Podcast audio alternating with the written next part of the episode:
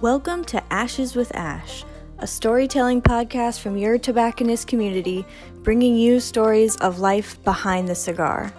Join me on this adventure to find the coolest cigar lounges, smoke some lovely cigars, and seek out the most incredible stories from our cigar lounge friends, owners, and customers.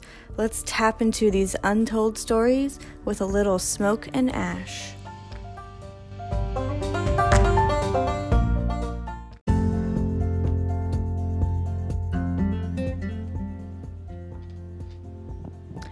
Welcome back, everybody.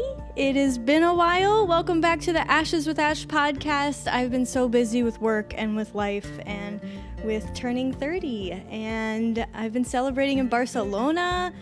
It's been great, but I've been missing you guys so much. This is this is my passion. I love hearing these stories and smoking these cigars with you and sharing these stories. It's just been the best time of my life. So, and I can't think of a better story than this one today to relaunch, if you will, the Ashes with Ash podcast this year. This is such a good story. It'll make you laugh, it'll make you cry, it'll scoot you to the edge of your seat, and it will inspire the absolute shit out of you, to be honest. so, grab a cigar, any cigar, because after this, you're gonna remember the cigar you smoked when you first heard this story. And I promise you, this will just be the first time that you've heard this story. So grab yourself a cozy fall cocktail, unless you're driving, of course. And if you are driving, be sure to pull over if your eyes fill up with tears. Safety first here at the Ashes with Ash podcast, okay? All right, let me tell you about the episode that's coming up we're welcoming Deetra, a newish sister of the Leaf. Um, within the past couple years, she's been she joined our community thanks to the incredible humans at the Harlem Cigar Room, East Harlem, New York City. If you have never been there, you definitely need to. The most welcoming cigar lounge, like just incredible people, great selection of cigars, awesome vibes. Okay, check out East Har- Harlem Cigar Room whenever you can. Um, and you all may have heard of Deetra's story on Humans of New York. So those of you that don't know what Humans of New York is, it's like a it's a photo blog and it's a book created by Brandon Stanton in 2010 where he interviews strangers in New York City just on the streets and he shares their stories. He's an incredible writer and photographer and has written some of the most powerful, heartbreaking, inspiring, loving and courageous stories that the world has ever heard. And I'm sure most of you know about this, but some people might not know what Humans of New York is, so I gotta explain it a little bit. But definitely look it up if you're looking for some inspiration or anything. He has the best stories. And this is definitely one of those stories. He picked the right person to interview. She's incredible. She's been through so much and she's overcome so much and she's just an absolute inspiration. You know what? I'll just I'll let her tell you the rest. Thanks for joining us on the podcast today. Um, and yeah, and after you hear it here, go read the full story on Humans of New York. You'll have to look her up. And yeah, anyways, I hope you all enjoy.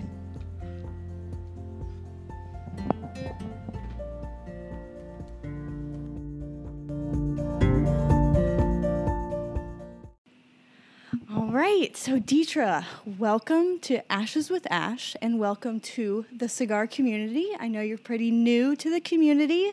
Welcome. Thank you for being here with us today and sharing your story. The first question I usually ask is How did you get into cigars? And I know that your whole story kind of leads up to that. So let's just jump into it. Tell us how it all started, where you're from, where it's going. Tell us the whole story. Thank you, Ash, Ashley, for having me. Um, honored to be here. Um, actually, how I got into cigars, believe it or not, is via prayer. So it was 2020. I had had COVID at the first. Was very bad. Fell down a flight of stairs, nine month concussion, a lot of stitches. Had acute renal failure. And so we're into June or July, and um, my oldest son, who brought me to New York in the beginning, um, now lives somewhere else, was keeping tabs on crime. We were having trouble. And he was like, I'm getting a little worried. You know, if you thought about moving, you know, I may yank you. And um, he's like, Mom, get out in the neighborhood every week and just get a feel. You have a really good gut. So I did that, and the sidewalk cafes opened. And if you remember, after being locked down in 2020, these sidewalk cafes had flowers, and you had people, and you had music, and it was a beautiful thing to be back out into the atmosphere. And so one of my drummer, my band would invite me to the wine room for a glass of wine, and I would meet him there. And my table that I would sit at every week was right next door to the cigar room. All these guys outside smoking, they were so much fun to watch. You know, they had some music playing. They didn't have flowers at the cigar room, but there would be a bunch of them and their laughter and the smell of cigars, you know. And I just enjoyed that feeling of stability they brought this layer of authority and stability and protection to that corner of New York for me. And after the year I'd had, it felt good. So I would come every Tuesday, meet Bobby. And so I told my son, I said, I have a plan. And my prayer was this So, God, you know, he's worried about crime. And what I need to know is do I need to leave New York? I am an older woman. I am living here alone do I need to be concerned about this? But if you could protect me and I need to know, and then I need my son to know.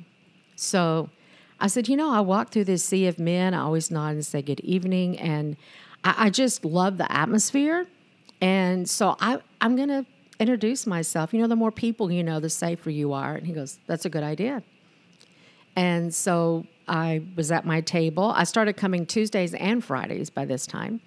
And uh, one of the gentlemen walked to my table and he said, You look lovely. And I said, Thank you. And as I left, I thought, Well, he spoke first. So I just went over and I said, Thank you. And my name is Deetra. So I'm at two.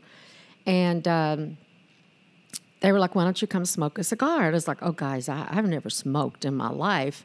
And they said, Well, roll out the rug carpet. And so the next week I came down. One of the men was like, you know, hey, we look forward to you coming down. You light up the corner. And I said, Thank you. I'm Deetra. I'm at six more.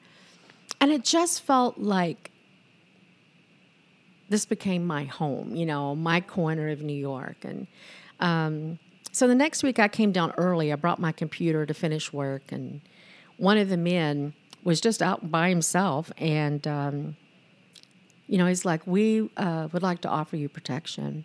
And I was like, the word protection stopped me. I called my son. I said, Come, I'm going to smoke a cigar.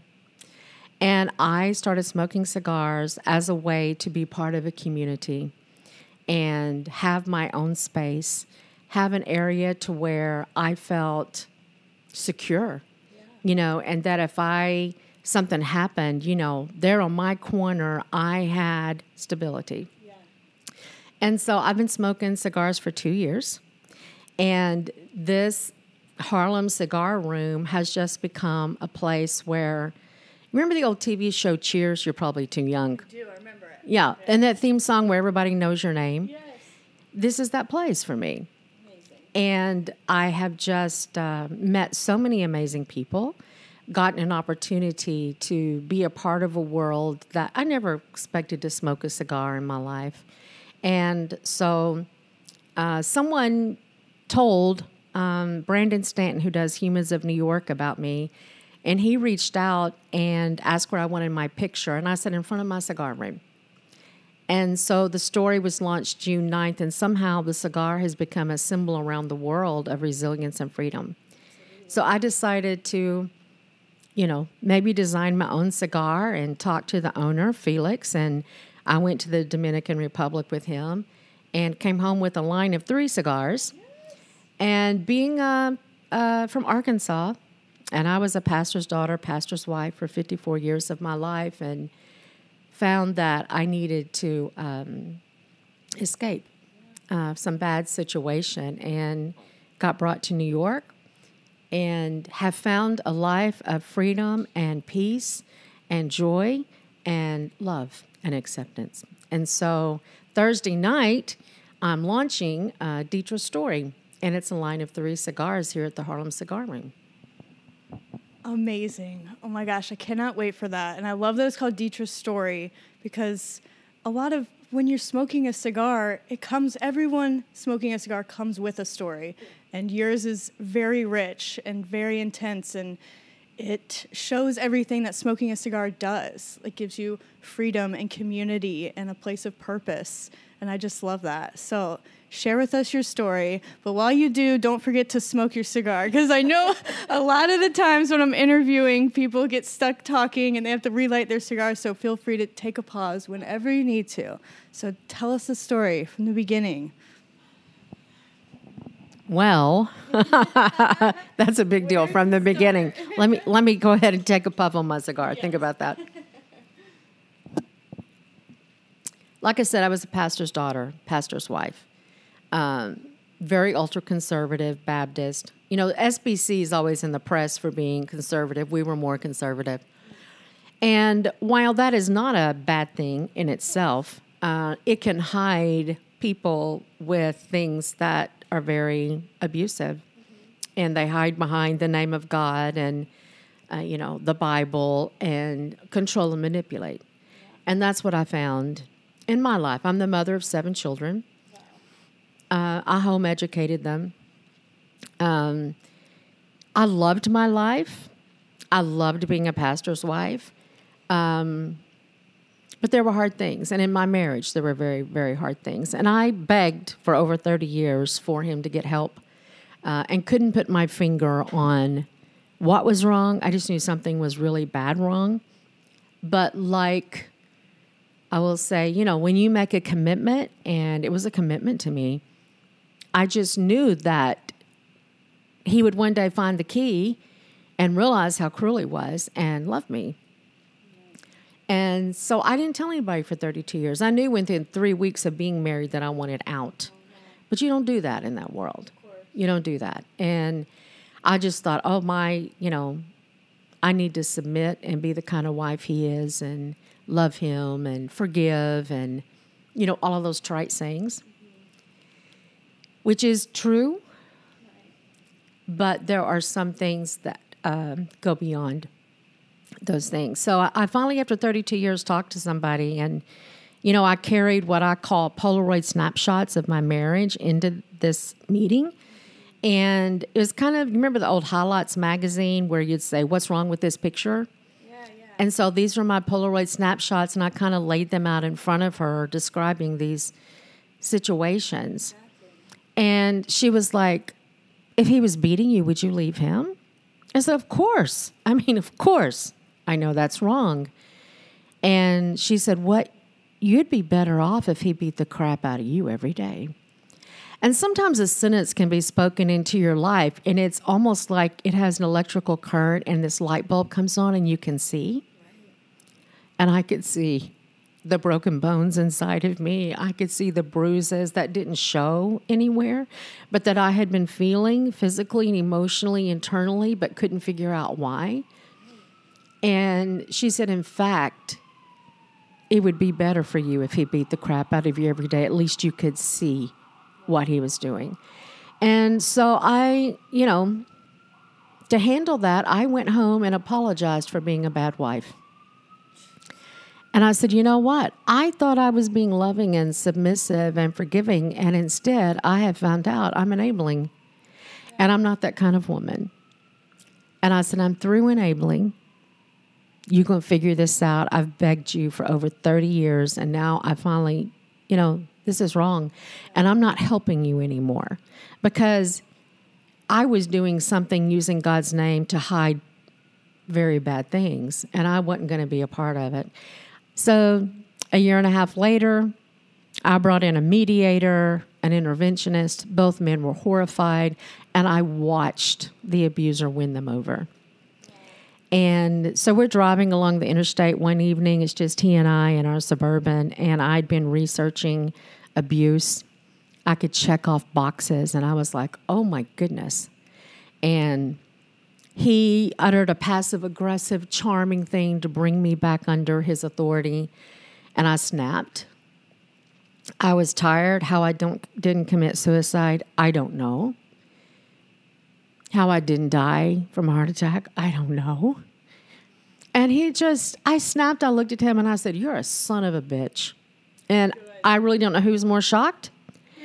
And as I'm sitting there being shocked, I'm like, wow, that felt good. And he finally had something on me. He could finally prove, you know, that I was a bad wife. And he goes, I'm going to pull over and tell you something. I was like, you go right ahead. And he pulled over on the side of the interstate, got in my face with his finger yelling at me. And he'd never yelled at me, but I'd never called him a son of a bitch, you know. Right. New territory for both of us. Right. I don't know. It was just in that moment, I just got my purse, opened the door of the suburban, and started walking down the interstate. And uh, a car picked me up. And uh, she got out of the car and she was like, Would you like a ride? And I said, I would. She said, God said to stop and pick you up. Wow. And I said, I told him I needed help. And her and her daughter drove me to a hotel. I called one of my sons and he said, We'll get you a hotel room. Because the last year and a half was hellish. So my oldest son heard about it, got me, and brought me to New York City. I got here June 20th of 2015. Wow. That is just insane. Like I'm speechless. Uh, good for you. I I mean, that is just incredible to get out of a situation like that and to have to learn and relearn everything about your life and to just you're just you knew you had to get out. You were so ready. That was it. You were done. And you were ready to start over. Yep. That's just unbelievable. You said you don't know how you didn't kill yourself. I think this is why, because you had a purpose. You had a reason. You had to share this story. You had to meet these people. Like, that's why. I mean, that's just incredible. So, how, what was the most intense feeling after you got out of that vehicle? What was the most intense feeling that you experienced? And how did you embrace it and overcome it.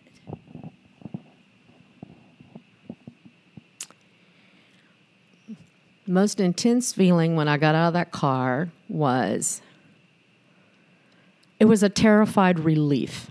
Right. Relief that I I felt that I was free, but did I have any idea that I was going to end up in New York and that was a literal escape? I did not. I was terrified to be walking down the interstate in the dusky dark. Right. I was relieved that I had gotten away from this monstrosity of something that he doesn't even know what it is. You know, I, I don't know where he is. I don't have any communication, but so it was terrified relief. Right. I embraced it by getting in that car.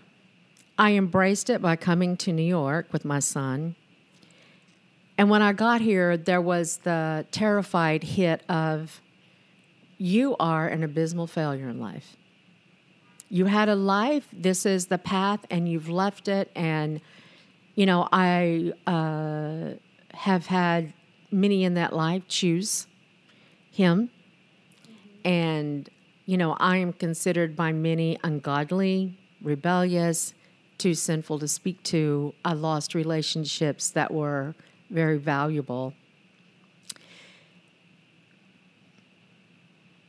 I was with my son and his wife for a year in Carroll Gardens, and they transferred with a job. And I was like, I'm not the type of woman to go, you know, I'm going to stay in the safe place, and because I have to make it on my own. You know, I'm a grown woman, and I said I'm going to stay in New York. I had a part time job. I was a Starbucks barista, and it's probably going to get rough because I had been trying to find a room to rent, couldn't afford it, and different things. And I made it a couple of months. A couple of friends was like, you know, come rent the room here really cheap till you can find it, what you're looking for. And I did rent a room from a friend for two months. They had family coming in, and I didn't tell them when I left. But I had a couple of friends who were storing some extra things, and I had a little rolling suitcase in my purse. And I got in a taxi and I gave an address, and I got out October 31st, 2016. And my home became a homeless shelter here in Manhattan. In Manhattan. Wow. And when I walked through those doors, I thought it could be the end of me. And I didn't know. Yeah, it was terrifying. I had run a homeless ministry for four years in my old life and um, loved loving on people who life had dealt hard blows. you know, homelessness is not the same story everybody thinks it is. And um, so I entered and I lived in a room with 30 women in one room. We had 15 sets of bunk beds. Uh, you were allowed a shower every night, and you had someone there with a uh, check pad, and you were timed 10 minutes. 10 minutes to get in, get a shower, clean the shower, and get out. And I didn't think that could be done. But you know, it can be. wow. I mean, that has got to be hard because, like, I know that feeling of when, like, you advocate and you help other people like you help people in homeless situations and you never judge them or anything like that. And then when you're put in that situation for some reason you judge yourself.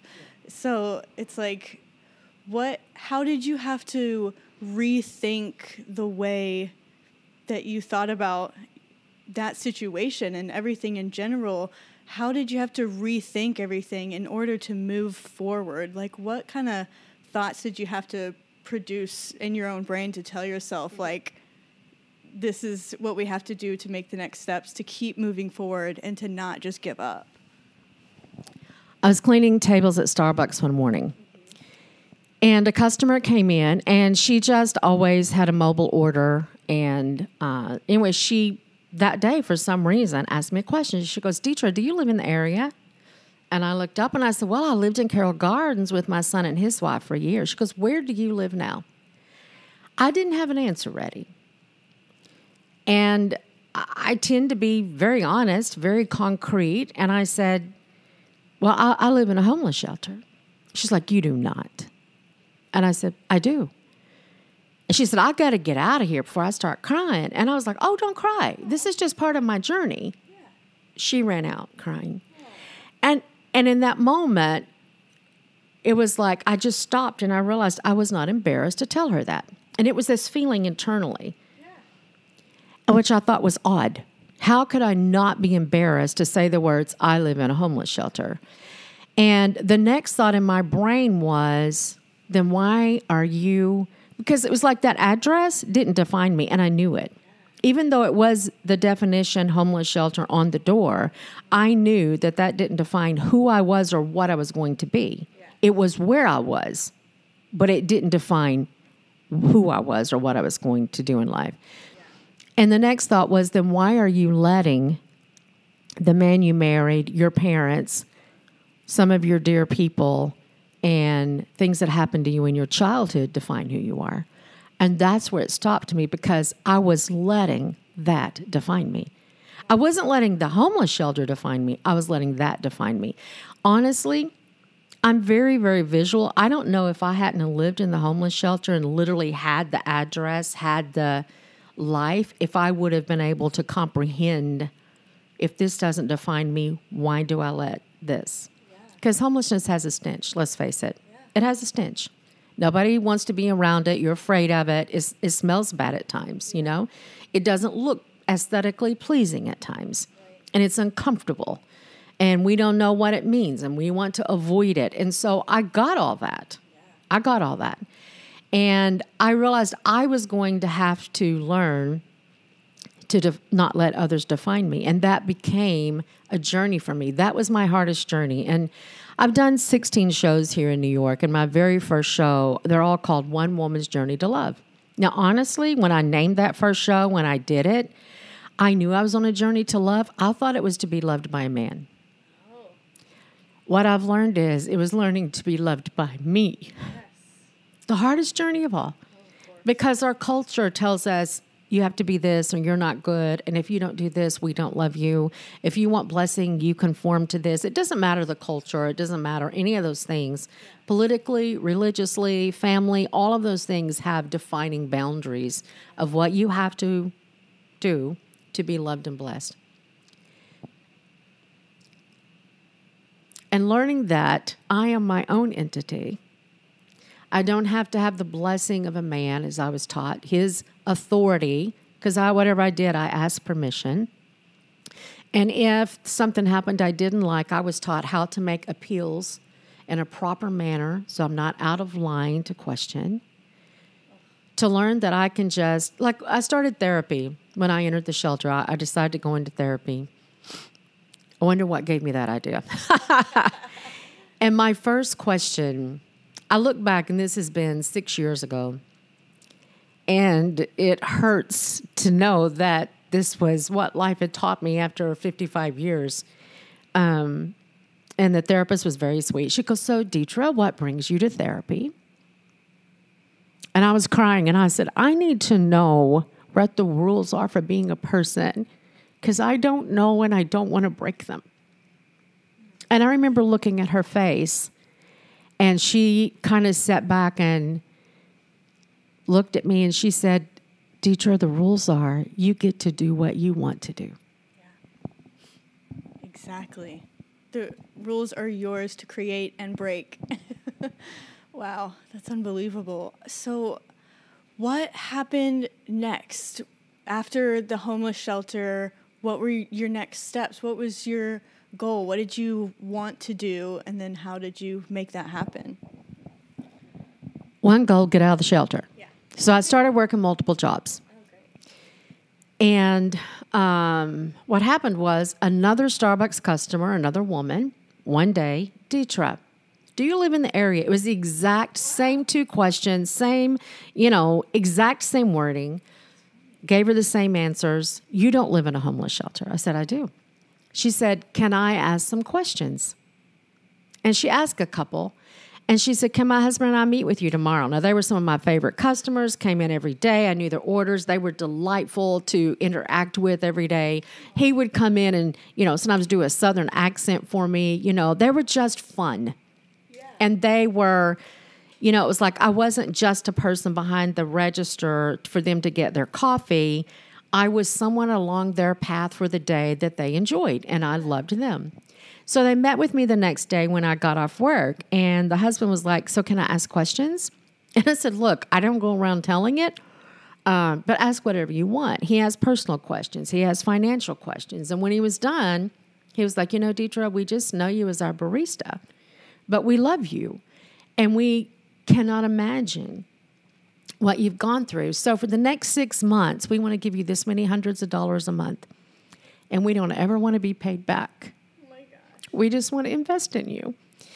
And so the drummer in my band, I had done one show at that time, had bought a place out here in Harlem.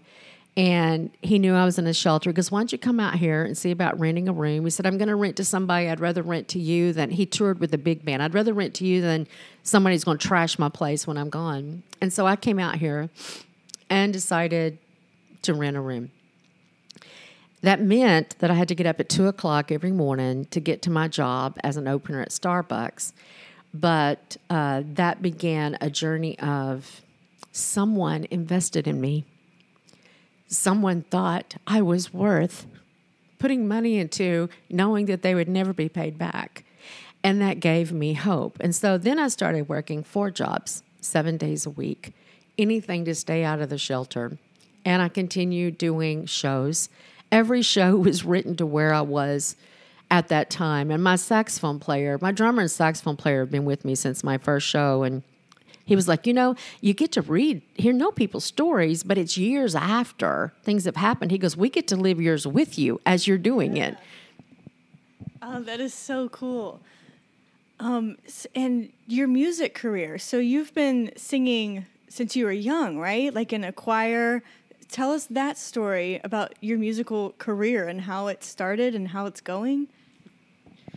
So when I was 4 my dad stood me in a chair behind the pulpit and said, "Sing." and he was pastor of a little church, and so uh, he had a hymn, and it was "Take up thy cross and follow me." I heard my Savior say. I got out that much and laid my head on the pulpit and sobbed. So he finished singing, and I so that was my, you know, that was the beginning of my emotional music career. Music has continued to be a way for me to let out things I can't let out any other way. It's a way for me to let out joy. It's a way for me to let out sorrow, angst, even anger, if you will.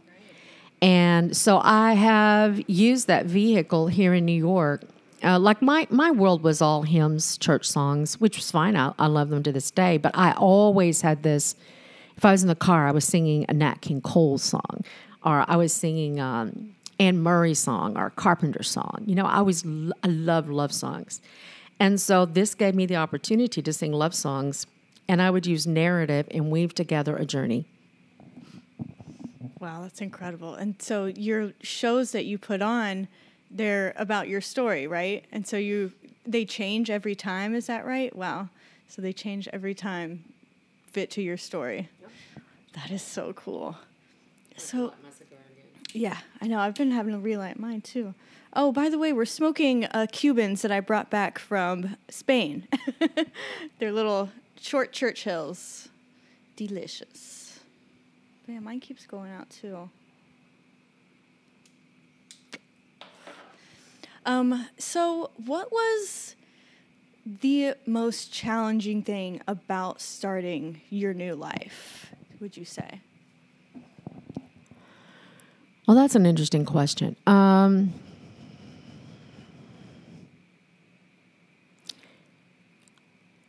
I think the hardest part was becoming Deetra, not the daughter, not the sister, not the pastor's daughter, not the pastor's wife, not the mother, not the wife, Deetra. I didn't know that that she existed on her own. You know, I was taught she was born just to facilitate the male and that she only operated within that realm with his blessing, his permission. And so learning that I was Deetra on my own two legs, a woman with her own entity was my greatest adventure and hardest one. And I, I've been in New York seven and a half years now. And what I've learned is I like her. I like this woman. She's quirky. Uh, she sings at inappropriate times. And it can be out of context. You know, if you're walking along the sidewalk and you see someone kind of slip and fall, you know, my mind goes, well, I'm falling, which is a love song, has nothing, but you know, that's how my brain works. So, you know, it does. It works in music. So it's just learning I'm okay on my own. Now, sorrow runs through my life due to losses of relationships from that. Do I miss that old only being operating within a role and not a person? No, I don't. I like being my own entity because as Deetra, I am able to love freely. I am able to provide safety for people and do it in a manner to where they can be who they are and not feel like they have to fulfill a role for me. I like returning that favor. Yeah. Wow, that's unbelievable. So, what's what's next? What's next on the journey? You started your cigar line. What do you want to do with it? Where do you want to bring it? Who do you want to reach with your story and why? Like I said, the cigars become a symbol around. When I asked to have my picture made with a cigar in front of the cigar room, I had no idea the domino effect that would start. Um, the cigars are called Deetra Story. And this launch is going to have, it's going to be Thursday night at 7 here at the Harlem Cigar Room, but it's going to have, the box will have five cigars in it. And there's two uh, Connecticut, two Habana, and one Maduro for you to take your own journey to freedom. The Connecticut, and these cigars are uh, seven, 754s, which is a, kind of an unusual size, but I chose seven because I had seven long, hard years in New York before the eighth year and the, and the good things began. 54 because I was 54 when I escaped. So just the cigar itself tells the story of don't give up. It takes time. And it doesn't matter how old you are. You know you can start again. You can have a fulfilling life. You can still achieve you know you're not at the end and all used up and battered. So that part tells a story.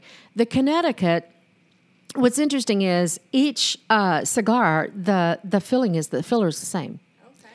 it's the wrapper. The connecticut is you know lighter but it gives it um, a lighter deal, but it just has a kiss of sweetness. You know, sometimes you have a sweet tip that's really sweet. This is just a kiss. And I did that as a kiss from me to you.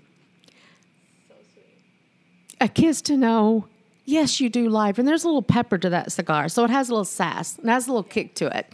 So I didn't want it just to be all light. But to me, it's like, yeah, enter into the world of freedom. You know, when you light a cigar, you light it you know, slowly the leaves on the outside. And to me, these leaves have been through every storm of life just like you have. And they've endured maybe drought that year, or maybe they got too much rain, or maybe they had the perfect blend of sunshine, rain, laughter. You don't know, but it's like you. So you light them slowly. You let the essence of what these leaves have endured out. Then you know how you uh, you get that going, and then you draw. You take deep draws on your cigar to draw the fire into it. And a cigar for me is learning how to breathe deeply.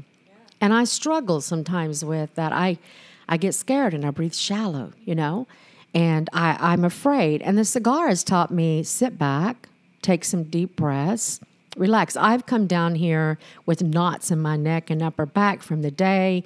And by the time I'm done with my cigar, I'm like, whoa, this is better. So it's a journey to freedom, it's a journey to debrief. The Habana, which is my personal favorite of my three, the Habana is, you know, stronger and uh, in its essence, but it's almost like I've lived some life and I conquered it. That's what the Habana is to me. And it's smooth. The Maduro, of course, we all know is stronger. And it's like going to sit at the feet of your grandfather. And it's a grandfather that may be a wee bit grumpy, a little bit on the tough side. And he tells you some of his war stories and he tells you, hey, you need to watch out for this. And you don't do this and you don't let anybody get this off on you. Kind to everybody. And you smoke that cigar and you know that you have a ways to go in life, but others have gone before you and you can do it. So that's the journey of my cigars. And they're going to be packaged in the box. You know, we are going to sell them individually at some point. But first, I don't know. You've got the journey of the 754. Uh, and there's even a clock on the band, which t- is at 754. And it's the seal on the box. And it's to remind you time does pass. Use your time wisely. Don't give up on yourself. Don't be too hard on yourself, but learn from what life has taught you. I love that. And like how you're saying, it took time. It took you eight years to get at a comfortable place here in New York. And that's with cigars too. It takes time yeah. to create this thing that gives you all the relaxation and the relief and the freedom, just like you said. So that's really cool. So, wow. So, are you going to be selling online or are they going to be sold in stores? Where can everybody find your cigars? Well, uh, we are working on a website to be able to sell them online. We're trying to figure out. Uh, I'm I'm learning as I go.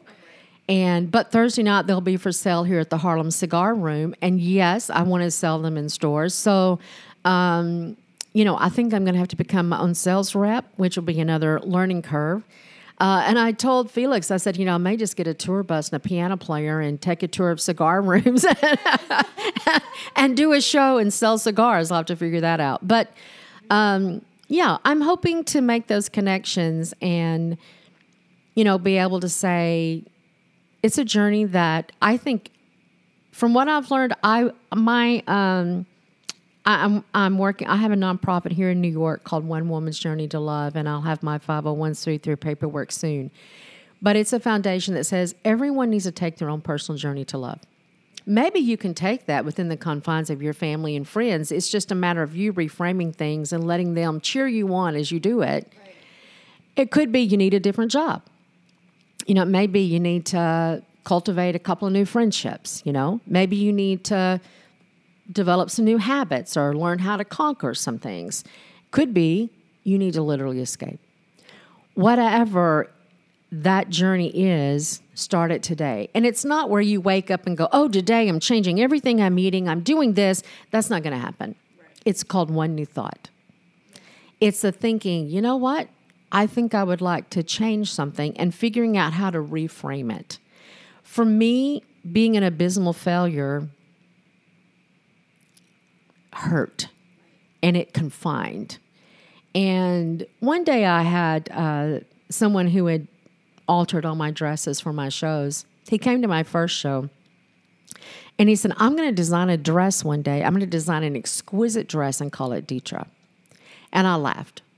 You know, exquisite and Deetra can't go in the same sentence.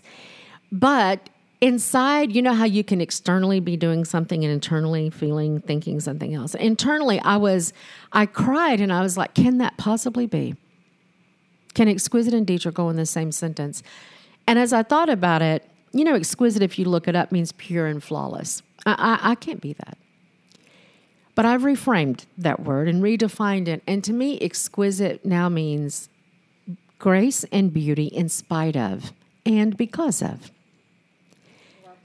And I do feel like, I, in fact, for my next show, I had picked out a dress and uh, I picked out one on purpose to feel exquisite, grace and beauty in spite of everything and because of everything. And I wore it. it I don't know, I felt beautiful that night. Yes. Oh, that's amazing. So, what is the best advice you can give to someone, someone that might be listening to this story, that might be in the situation that you used to be in? What advice do you give to someone that is looking for a sense of freedom? Number one, define your greatest weakness. To me, your greatest strength is knowing your greatest weakness. Mine was letting others define me. Learning how to articulate who I knew myself to be and who I desired to be, and then redefining words, you know, meant a lot. Like, one, I realized that every morning when I got dressed after I did my makeup, I was reaching and grabbing this invisible black coat cloak of guilt and shame and wrapping it around me because I thought it was what I had to wear. And when I realized that that address did not define me, I realized I don't have to wear this. It was scary to let that go because it was all I'd known. And you know how when you're used to wearing something tight and you feel warm and secure and you let it go, the cool wind feels cold and you shiver a little bit in anticipation. And I knew it was going to be difficult, but I could do it. And that began a walk out of, I'm not going to feel guilt. That's their guilt. That's their shame. And I had a lot of childhood things that, you know, make you feel shameful and guilty. But those, that's their guilt. That's their shame. I don't have to own it. Yes, terrible things happened, but that doesn't define me. I wouldn't have done those things on my own. So it's learning what's your greatest weakness? What's your greatest thought that keeps reoccurring that says, you can't do this, you're a failure? Who told you that? What made you say that? And go in there and go, you know what? Uh, lots of people fail. I mean, you read the stories of people, you know, Colonel Sanders at how old he was and he did this. Um, Samuel Jackson, read his story. You know, when he began, read these stories in the ages. You're never too old. In fact, last year, uh, I sometimes struggle with, you know, here I am, 61 now, and what do I have to show for life? And I read this. Uh, so they did a study in the United States. What's the greatest decade of productivity in U.S. people? 60 to 70. I was like, are you kidding me? Wow. You know what the second decade is of the greatest productivity? 70 to 80. Wow. It's like I'm 61. I've got 19 years of the greatest productivity, productivity time in my life. So, what am I going to do? Everything I've lived and learned in 61 years, which you know, thanks and no thanks to a lot of people. I know. I'm going to use all of that, get rid of the shit, let it wash away, find the good things, and I'm going to go forward and live a kick ass life and figure out how to tell somebody. And I end most of my shows with this thought. You know, uh, when I moved to New York, I don't know how it happened, but people going to say, You're so beautiful. And I would cringe, you know. It was like if you only knew. I, I am not beautiful at all. And uh, it became a problem for me. I got told three times one day and went back to my son's apartment. They were at work, and I just got down the living room floor on the rug and was just sobbing. I was like three times in one day. Somebody tells me this, and my son came in from work, and he he could look at me and tell, and he goes, "Mom, what's wrong?" And I was like, "I got told three times today that I'm beautiful." And you know, he did the cheesy oldest son. Well, mom, you are beautiful. Yeah. I'm like, you're my son. Besides, you weighed 11 and a half pounds at birth. You know, you should tell me I'm beautiful. And um, he could tell that I wasn't playing. And he goes, so, all right, mom, you know, what's the deal? People tell you you're beautiful. I said, what if there is a chance that I really am? And he said, all right, let's say there's a chance That's you're beautiful. What's wrong with that? It was like, I don't deserve it. he goes, Mom, you do deserve it. Learning that deserving has nothing to do with things that have been done to you changed. And so I realized most time in life people have their own things that they deal with. No one gets through life unscathed. Nobody. So wherever you are in life, there may be something that hurts you on the inside and you feel like it's ugly. Now some people overcompensate for that, you know. So most of my shows are ended with something that uh, I've listened on repeat many, many times, and it's Joe Cocker's song, you know, You Are So Beautiful. And so, you know, I want people to know I don't know if you've been told recently, I don't know if you've ever been told, but I want to be the one to tell that to somebody in your life. You are so beautiful. Yeah. And you're everything that I needed you to be because I don't require you to fulfill me. I don't require you to define me. I just require you to be a friend for the time that I'm with you. That is absolutely beautiful. I love that. What is what are you the most excited about for your future? Learning all of these things that you've learned, you shared your story, you have your cigar line coming out. What are you the most excited about for the future? Well, um, Humans of New York changed my life. And with it was attached a fundraiser, and Brandon was like, You know, Deetra's worked hard all of her life. She's never made any money. Let's help her retire. And I was able to quit my job. Uh, I'm working on, you know, starting the foundation, a line of cigars. I'm working on a book. I'm working on a lot of projects. Yeah. And uh, one of those things is buying a home upstate. Nice. And after, uh, you know, I entered the homeless shelter October 31st in 2016. Wow. And it was the hardest day of my life. And somehow it turned out, I don't know how, except I do believe that God has a way of just intricately waving, you know, weaving sweet gold threads in our life. October 31st the, this year, I was upstate looking for my own home to buy. Wow. And how six years later, I entered the shelter on October 31st. Six years later, on October 31st, I'm looking for my own home to buy. Is the most incredible dream.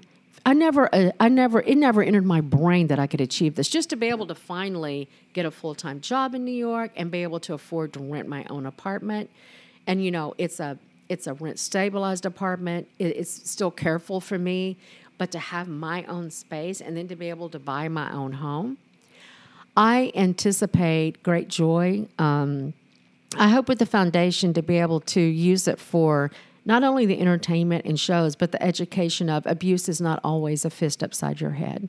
There are many ways that you can be told you don't deserve, you aren't, I am, you do this or you're not.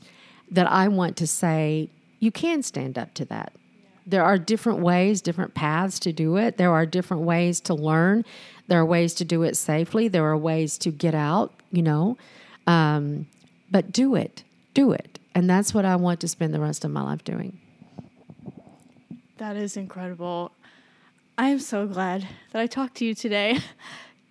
that was a really inspirational story and something that I personally needed to hear. Like, just right now in my life, I really needed that. I'm so happy I got to talk to you today and hear your story. And I'm so excited to share your story and to see where it goes from here. And to interview again years later to see how different your life is and how much it's changed. I know it's going to be just unbelievable. It just with your power, you have a very powerful presence, a very calming, nurturing, powerful, powerful presence. And I'm so glad that I've met you and I get to share this story. I feel very lucky. What else would you like to share with our community, with our friends, everyone listening? Well, if you're free Thursday night, please be here at the Harlem Cigar Room. It's 3456 Broadway. And come join me as we start this crazy journey yes. of Deetra stories and cigars. And here's the deal. You know, I, I, I've been asked, hey, you know, you've only been smoking cigars two years. What do you really know? So, what are you going to tell someone who's been, you know, in this business for 20, 30 years? And here's what I have to say I don't have that expertise, I don't have that experience.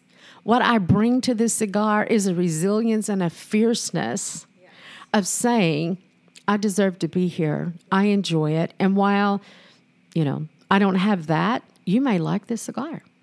Just come try it. Come join me. Come party. Come celebrate a woman that, um, you know, somehow somehow got out of one car and got in another and ended up in Manhattan and is learning to celebrate life and being a woman. Ah, beautiful, beautiful, beautiful. Thank you again. This has been perfect. Thank you so much. All right.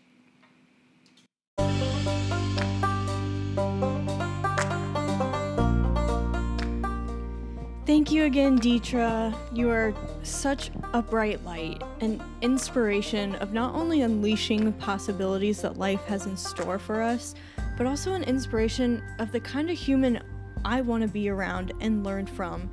And I'm positive so many others feel the same way. Thank you, thank you, thank you for sharing your story with us. And we look forward to the future. And thank you to all of my listeners for tuning in and having a smoke with us today. Links to everything you need to stay up to date with Deetra and where to find her glorious smokes will be in the show notes. So check out those links. Stay smoky, everyone, and I will talk to you soon.